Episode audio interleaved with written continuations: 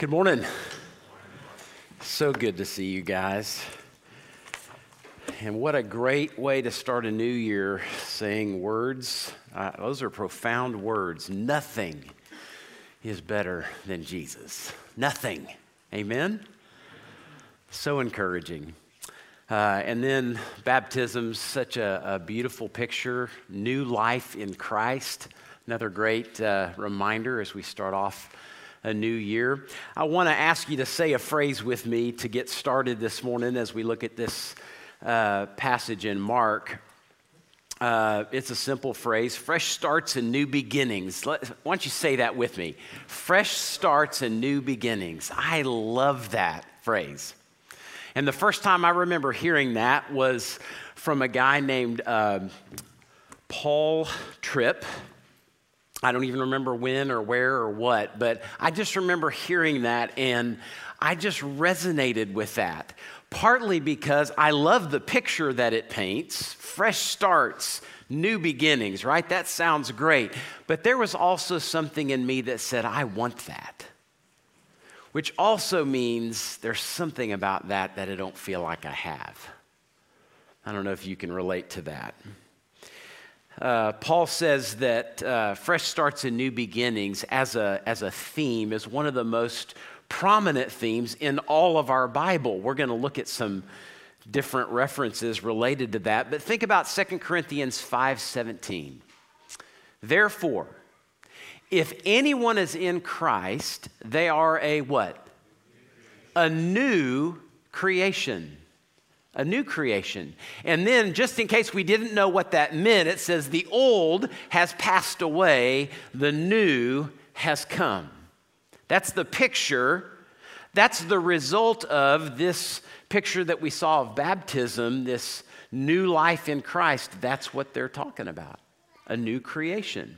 Romans 6 4 says this We were buried, spiritually speaking, therefore, with Jesus by baptism into death that's just all about identification with Him. In order that, just as Christ was raised from the dead by the glory of the Father, that's the standard. Just as that happened, we too might walk in newness of life. That's pretty big, isn't it? Now, when I say newness of life, we're not talking about a life of perfection. It's certainly not that. I haven't met a person like that. But it means something, doesn't it? I mean, new is not old. Let me throw out some ideas about what this newness of life means. Once you were enslaved to sin, and now you're free from sin. Not sinless, you're just no longer under its domain or its power spiritually powerless prior to coming to Christ, spiritually empowered by the indwelling Holy Spirit that Jeff mentioned just a minute ago. That's newness of life. Foolish, wise. Newness of life has wisdom associated with it. You don't know everything, you're not omniscient, but you sure knew more than you did fruitless to fruitful. Think fruit of the Spirit. Now, how many of us who profess faith in Christ would describe ourselves, generally speaking, as walking in newness of life? Just regular, like that's just what I do. Maybe some of us would say walking in newness of life is more of a desire than a reality. And if that's where you are today, I'm so glad you're here. Because all of us can walk more and more in line with that picture than we did yesterday. I hope that encourages you a ton. Here's the gospel this is good news this kind of life is an invitation by God to abandon the old foolish ways of sin and embrace a path that looks and feels like newness of life. That's the invitation that we have today and every day. I'm going to make an assumption that every single person in here needs fresh starts and new beginnings throughout their life. I'm going to give you four examples from my own. Maybe you can identify with some of these. Every person on earth needs spiritual conversion, which we've been talking about already this morning. That is going from death to life, being guilty to being forgiven, being unrighteous and being made righteous by the sacrifice of Christ. When I was a freshman in high school, I knew about God. I thought that He existed. I thought I was a pretty good guy, and I was just trying to be good enough so that He would let me into heaven. And then I heard the gospel. And I found out that I was dead in my sin and completely incapable of making myself good enough for God to accept me. And then I heard the gospel. I heard about a Savior who came and died in my place so that I could be forgiven. And all I had to do was simply ask Him to do for me what I couldn't do for myself. And so I did, summer of 82. And I went from death to life. A fresh start and a new beginning. The most important fresh start and new beginning of my life. But it doesn't end there. That spiritual conversion there's also seasons of willful disobedience. One of the most disobedient seasons of my life came a year later, believe it or not. I went off uh, to work on a summer wheat harvest crew, starting down in Texas, going all the way up to North Dakota. I had a brand new Bible that I was taking with me, and I was going to be the Billy Graham of the plains. Thanks, Jeff. I'm having a moment here. No, I didn't crack that Bible once. And I waded into some of the darkest things I'd ever been involved with in my life up to that point. And by the end of that summer, I thought, what a sorry excuse for a Christian I must be. And I remember sitting down with my young life leader, and I I really expected him to say, You're done. And he said, Man, I've been there. I know what that's like. He didn't use this phrase, but he said, You got a fresh start and a new beginning. You can start today. And I just was like, That's grace. Never knew what that was. I got it. Continued growth. Sometimes we're given opportunities to mature.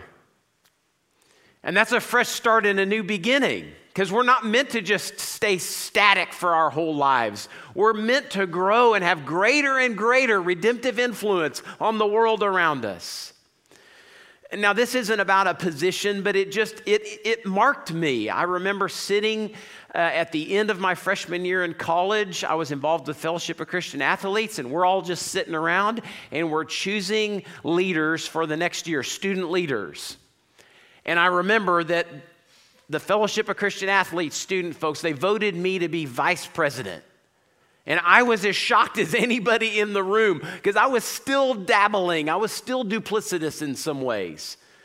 But I was confronted with hey, if you're going to follow Christ and you're going to make a difference, then you better address some things. And these people in this room think that you need to be in that position. It's a great opportunity, a fresh start, and a new beginning to grow. The president, the guy that was elected president, didn't want to be that. So I became president as a sophomore in college. Probably had no business being in that role but God used that in a profound way to help me grow. Major setbacks, significant loss or hardship. Uh, many of us, maybe all of us, have experienced this over the last couple of years. I remember as this church was just getting started in my earliest days. Um, lots of changes, financial challenges, facility adjustments, staff changes. I was a dad of four little bitties and trying to be married. And it was like one of the hardest seasons of my whole life. And you know what the Lord showed me at that time? It wasn't that, man, life sure is hard for you. It was, you know what, Monty, I think you're a little more interested in the impression that everybody has of you as a church planter than you are about fulfilling your assignment. It's a good, it was a good confrontation. It was a fresh start and a new beginning for me as a pastor. Christians are a people called to a lifelong journey of recovery and restoration old to new, graciously orchestrated by God and empowered by the Holy Spirit. Our value that we use here at Fellowship to speak to that is life change is a way of life. Say that with me. Life change is a way of life. It's not a one and done. It's not just in one season. It's not just when you're a young, immature baby Christian. It's till you breathe your last breath.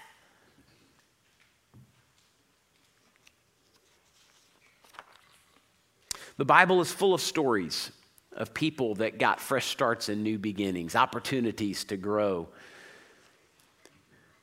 in relationship with God. I'll mention just a few. Rahab. You guys remember Rahab in Jericho, a prostitute living in a wall? She was just open enough to the activity of God that when he sent some spies in there before Israel took over Jericho, she hid them, protected them, delivered them back out of the city safely. You can read about her story in Joshua 2 and 6, but I have a hunch that was a fresh start and a new beginning for her she was actually counted in the lineage of Jesus. David. We love David, man after God's own heart. Wonderful, amazing story. Adultery with Bathsheba and killed, murdered her husband, Uriah, so that, she could, so that he could have Bathsheba for his own. He got a fresh start and a new beginning. And we would love to stand back and say, How could God be so kind to a guy like him? When we might ought to say, How could God be so kind to a man like me? The Samaritan woman mm, at Jacob's well, John 4. Just think of that woman going to that well for the thousandth time all by herself. She's on her fifth marriage. Nobody wants to be around her. She's full of shame. And this Jewish man asks her for a drink. You can read about it again in John 4. She got a fresh start and a new beginning that day. And then Peter. Good gosh boasts of his commitment to Christ and is confronted, and this is in all four Gospels, of how he will deny Jesus. And I'm sure in the moment he thought, not a chance. He said, all these other guys, they may run away, but not me. I'm going to stay right here, even if I have to die with you. And we know what happened. When you get a chance, turn over to John 21 and read about his precious restoration with Jesus. I want to focus on one particular person today. His story is pretty intense, may seem a little over the top, but I think it will encourage you. It has sure encouraged me. And basically, the big idea is if this guy can get a fresh start and a new beginning, you can. He's known as the man of the tombs. This is in Mark 5, if you want to turn over in your Bibles to Mark 5. The chapter starts with uh, they, that is Jesus, and the disciples came to the other side of the sea to the country of the Gerasenes. So, to set this up, um, Jesus is with his 12. They're doing ministry. If you think of Palestine, you've got the Sea of Galilee at the north. You've got the Jordan River running down and the Dead Sea at the bottom. It's actually in the middle of the, all of Palestine. But um, you've got Galilee, Samaria, and then uh, Judea, where Jerusalem is located. That's just the basic lay of the land. He and his disciples are on the northwest kind of edge of the Sea of Galilee in Capernaum or Bethsaida, and they're going to make their way across the sea over to the eastern side. That's where this is picking up. But just remember that trip involved them getting into the boat, going into the sea, a massive storm overtaking them. Jesus is asleep. Is this ringing any bells in the front of the boat? And the disciples are freaking out and they wake him up, and essentially they're saying, Are you going to let us die out here? And then they see Jesus calm the storm with a word. And they're wondering, Who is this guy? Even in light of all they've seen, they're still wondering. That takes us to verse 2 of chapter 5. When Jesus had stepped out of the boat, so this is after all that other stuff has happened, they've gotten to shore. Immediately, there met him out of the tombs a man with an unclean spirit he lived among the tombs, and no one could bind him anymore, not even with a chain, for he had often been bound with shackles and chains. But he wrenched the chains apart, and he broke the shackles in pieces. No one had the strength to subdue him. Night and day among the tombs and on the mountains, he was always crying out and cutting himself with stones. It's easy to forget that this guy was someone's son. Perhaps he was a sibling, maybe had a whole family, might have even been a husband or a father. And yet he's running around like a crazy man in the darkness of the cemetery. A guy named uh, Bob Bennett wrote a song years ago called Man of the Tombs. I want to read just the very first few lyrics of that song. If you ever get a chance to listen to it, it's, uh, it's one of my favorites. It says, Man of the Tombs, he lives in a place where no one goes. He tears at himself and lives with a pain that no one knows. He counts himself dead among the living. He knows no mercy and no forgiving. Deep in the night, he's driven to cry out loud. Can you hear him cry out loud? Man of the tombs, possessed by an unseen enemy. He breaks every chain and mistakes his freedom for being free. I wonder how many of us mistake our freedom for being free. His community ran him out of town because he was such a threat. They tried to bind him but couldn't. So he just literally runs naked, crazy out of his mind through a cemetery. And they can hear him screaming. Everyone knows about that guy out there. If they ever caught sight of him, he was dirty bruised, bleeding, and scarred from self inflicted wounds. To say he was tormented is an understatement. Look at verse 6. When he saw Jesus from afar, he ran and fell down before him. And crying out with a loud voice, he said, What have you to do with me, Jesus, Son of the Most High God? I adjure you, by God, do not torment me. For he was saying, that as Jesus was saying, Come out of the man, you unclean spirit. And Jesus asked him, What is your name? And he replied, My name is Legion, for we are many. And he begged him earnestly not to send them out of the country. Just as an aside, this passage speaks very definitively about an unseen realm, a demonic realm. And if you're not comfortable with that, it's okay. Like you can say, I struggle with that. That's all right. But that's what the Bible says. So if we're walking through life thinking that this realm doesn't exist, we are blind and deluded. Just what the enemy wants for us. That's just an aside.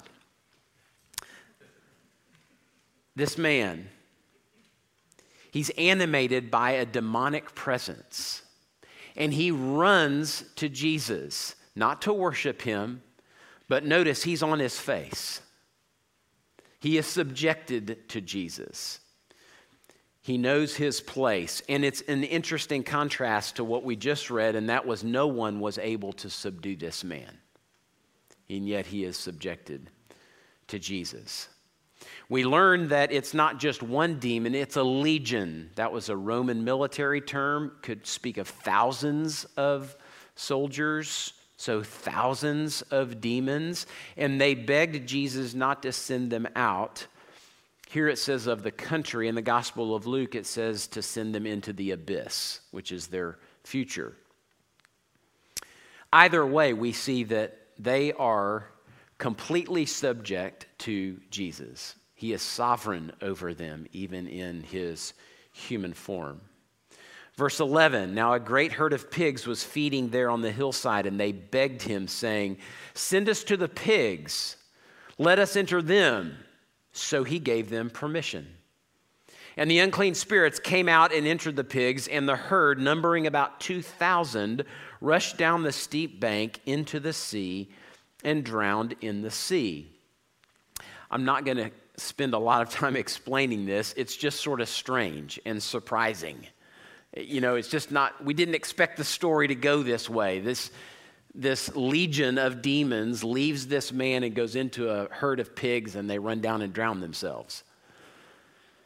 A couple of things that we can probably say is that there was no mistake that something actually happened not only with this man, but outside of this man. He was truly delivered, and there was a physical manifestation, so nobody's wondering what just happened.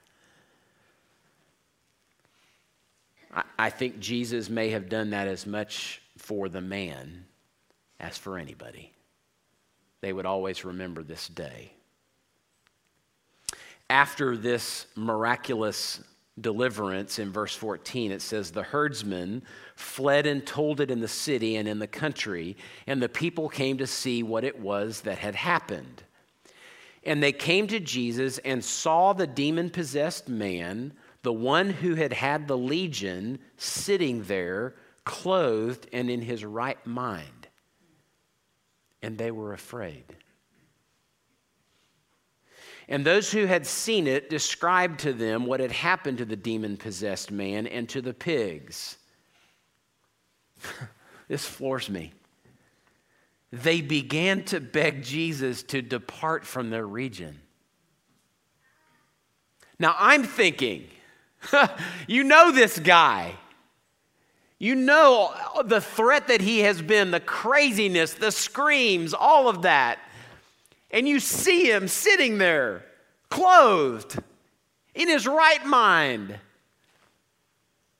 and you're afraid. What are you afraid of? Think of all the devastation and destruction that had happened prior to, and all that evil has been subdued. Wouldn't you think they would throw a party? Like pig roast of the century. All the drowned pigs, right? You would think they would give Jesus the keys to the city. Hang around here. We like guys like you that keep us safe. But no, they beg him to leave. Why is that? What are they afraid of? Is it possible that they're afraid that Jesus might poke around in some of the darkness of their own lives? They're fine with the evil, crazy man living out there in the cemetery, and we can just go about life on our own, the way we like it. But now there's this new figure who's messing everything up, disrupting everything. So they ask him to leave.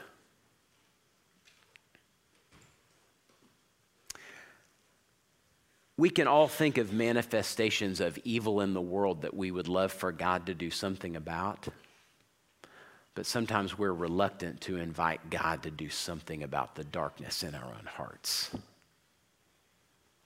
A fresh start in a new beginning isn't just kind of bunnies and puppies and rainbows.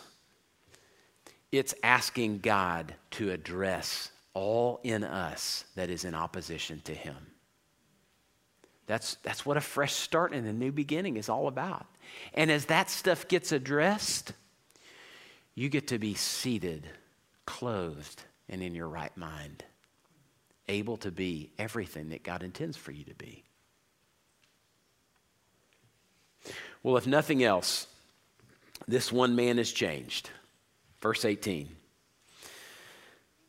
Jesus gets up to leave, says as he was getting into the boat, the man who had been possessed with demons begged him that he might be with him.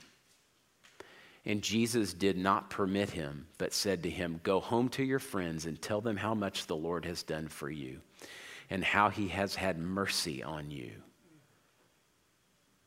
And the man went away and began to proclaim in the Decapolis how much Jesus had done for him, and everyone marveled. So the people, after seeing the miracle, are begging for Jesus to leave. And the man who has been delivered is begging Jesus to take him with him. He wanted to follow, he wanted to serve, he wanted to help others have what he now had. And that's really normal for those who are delivered, right? Or saved. We use that word sometimes flippantly but if you've been saved, you got to go saved from what? Let's just start with an eternity in hell. That's pretty big, isn't it? And then newness of life, right? Remember? Saved from the power of sin, saved from the consequences of sin saved from the delusion and the deception of the enemy, given wisdom beyond imagination. That's what it means to be saved, to be delivered. Wouldn't you want everybody to know that?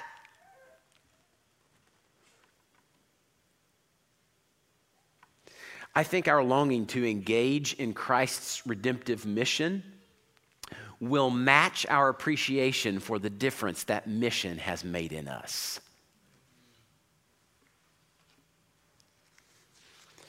It is surprising that Jesus doesn't let this guy come with him. But he doesn't call everybody to go all over the world and on all these, you know, these other regions and everything. He sent him back to his family and friends and he said, Listen, here's your message. Tell them how much the Lord has done for you and how he has had mercy on you. If you do not share your faith, start with that. Just talk to the people around you, in your home, in your neighborhood, in your workplace. Just tell them what the Lord has done for you, how He's had mercy on you and you might get an opportunity to talk to them about how God could have mercy on them. Is it possible that we don't tell a story of deliverance because we don't truly grasp the deliverance Jesus has accomplished in our lives? In reference to the man of the tombs, I'll say this spiritually speaking, God has done no less in your life than he did in his. I mentioned Romans 6 4 at the beginning. We were buried, therefore, with Jesus by baptism into death, in order that just as Christ was raised from the dead by the glory of the Father, we too might walk in newness of life.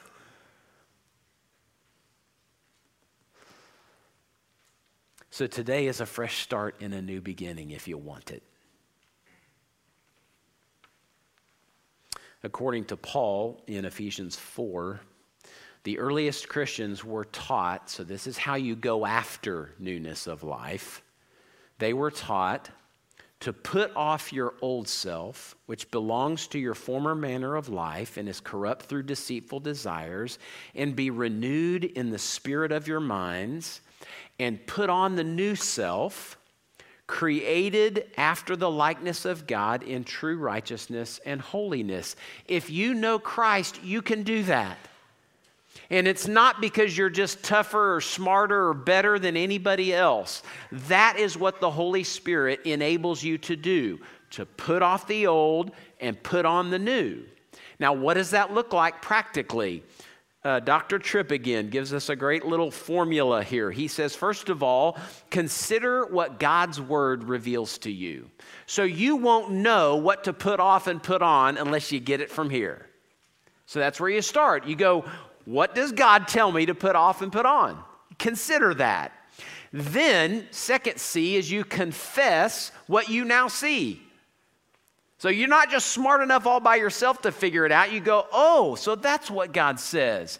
God, I agree with what your word has said here. I want to, I want to align my life with that. And that's the third step. Commit yourself to a new way of living.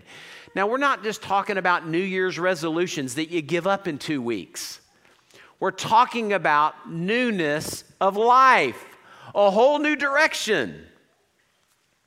And you have to commit to that before you'll ever do it.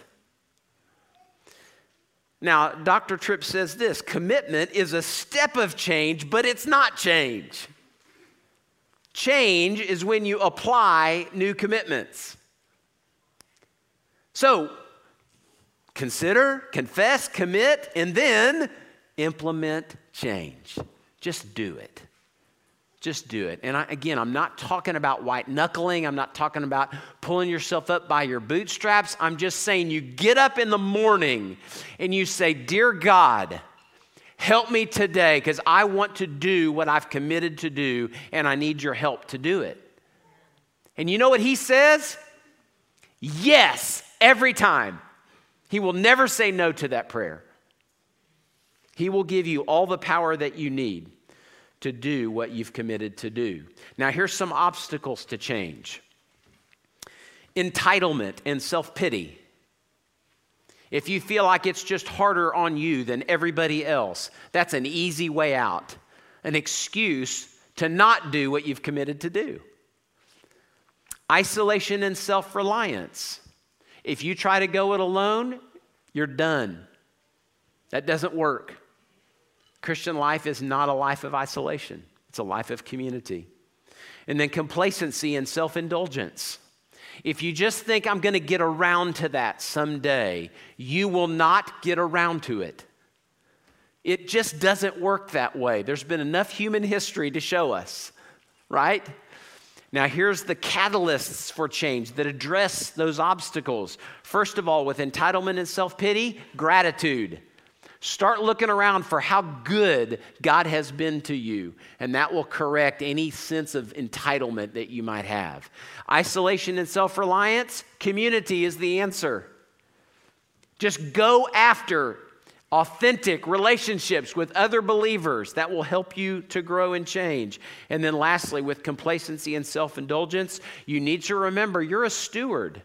Everything that you have has been entrusted to you by God, and you will give an account for what you have done with what He has entrusted to you. That kind of helps with complacency and apathy and self indulgence.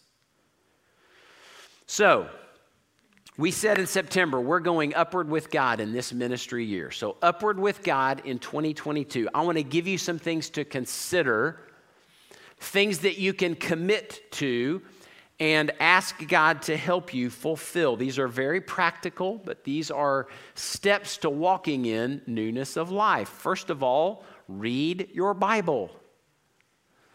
Now, I don't know how many of you do that regularly, but I don't know that there's a better habit other than the one that we're going to hit after reading your Bible.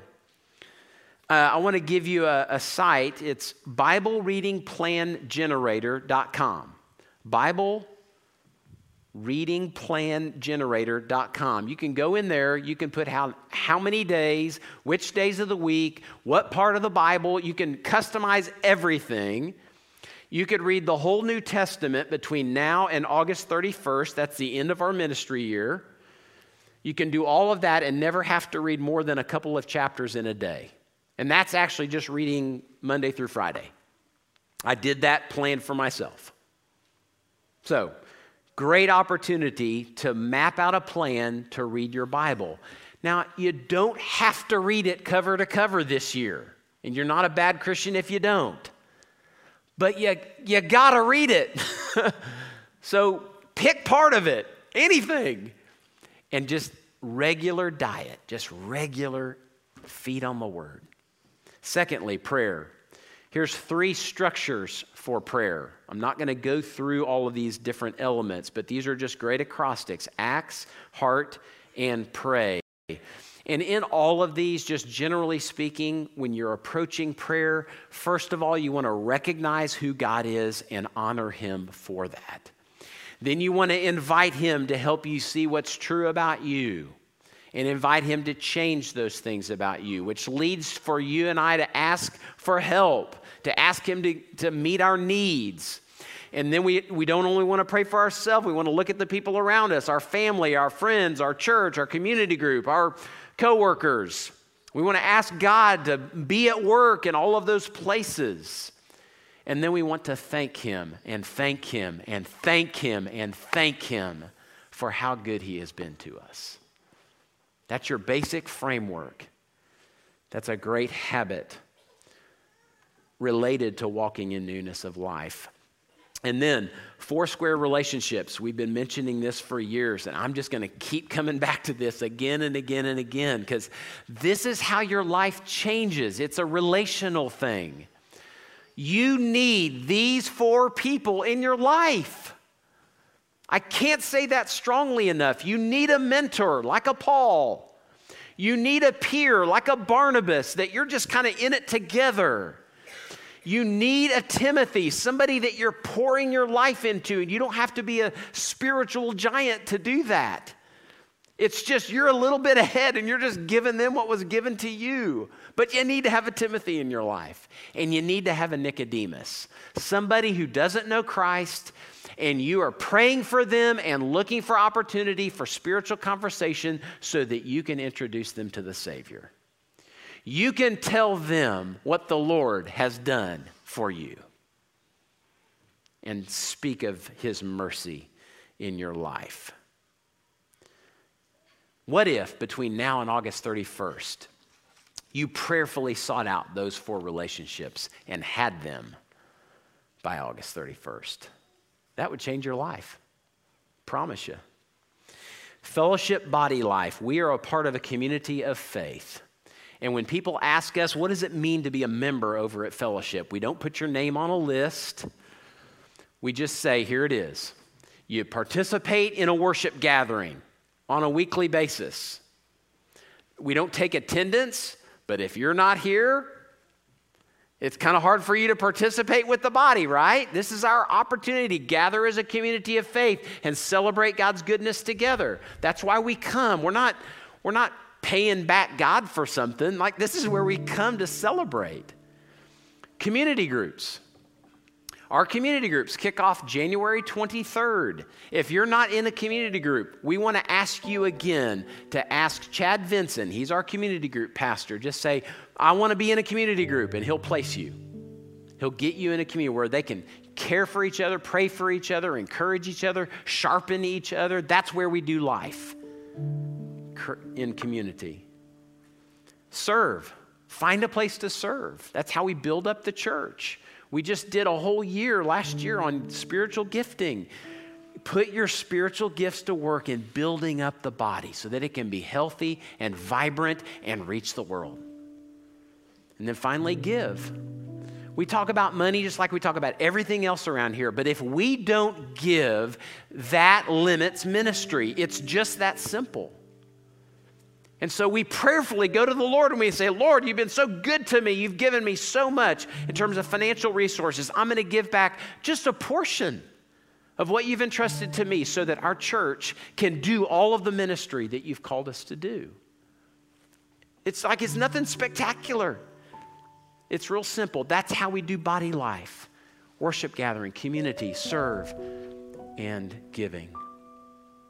And then I am so excited about this. Our whole leadership team is. We're calling it Fellowship Outward. And we would love for every person in this church to go on a mission trip. And we're going to tell you what that means next week. But we would love for everybody in this church to go on a mission trip this year. Now, that may sound a little daunting to you, and I love it. I hope so. I hope for all of us it feels like, whew, okay, God, you're going to have to help me here. That's the best posture you could ever have. But if this whole church goes on a mission trip, man, there's going to be some exciting stuff happening here. Details on that next week. So, what's God calling you to do? What's a next step in your walk in newness of life in 2022? What's just one thing that you can change, literally change, about the way you do life so that you are more aligned with this beautiful gift that God has given you in His Son. Would you take a moment, prayerfully ask Him to give you a next right step? That's our so what for today, and then I'll pray for us. Take a moment.